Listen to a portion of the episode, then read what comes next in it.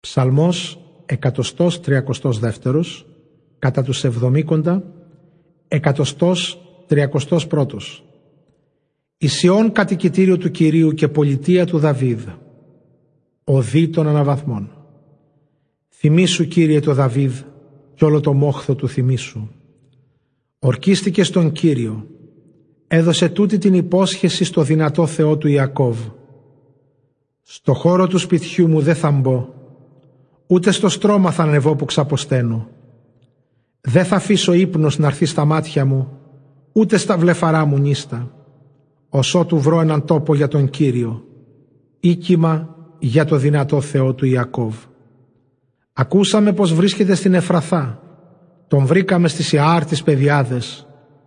Ας μπούμε μέσα στο κατοικητήριό του, ας προσκυνήσουμε στα πόδια του εμπρός, Σήκω Κύριε, στον τόπο έλα της ανάπαυσής σου. Την κυβωτό συνόδεψε της δύναμή σου. Τη θεία σου βοήθεια να εντυμένη η ιερή σου και οι πιστοί σου ασκορπούν κραυγές χαράς. Για χάρη του Δαβίδ του αφοσιωμένου σου μη στερήσεις από τον εκλεκτό σου την παρουσία σου. Ορκίστηκε ο Κύριος το Δαβίδ αλήθεια που δεν θα την αθετήσει.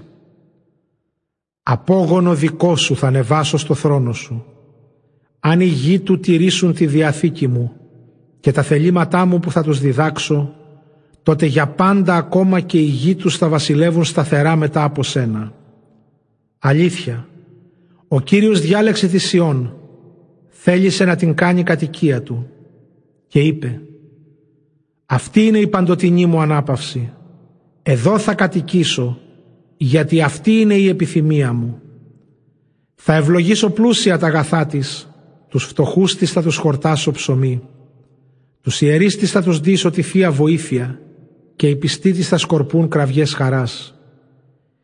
Εκεί να γεννηθεί θα κάνω βασιλιάς ισχυρός, του Δαβίδο απόγονος. Καθώς λιχνάρι αναμένω θα τον κρατήσω εκεί τον εκλεκτό μου.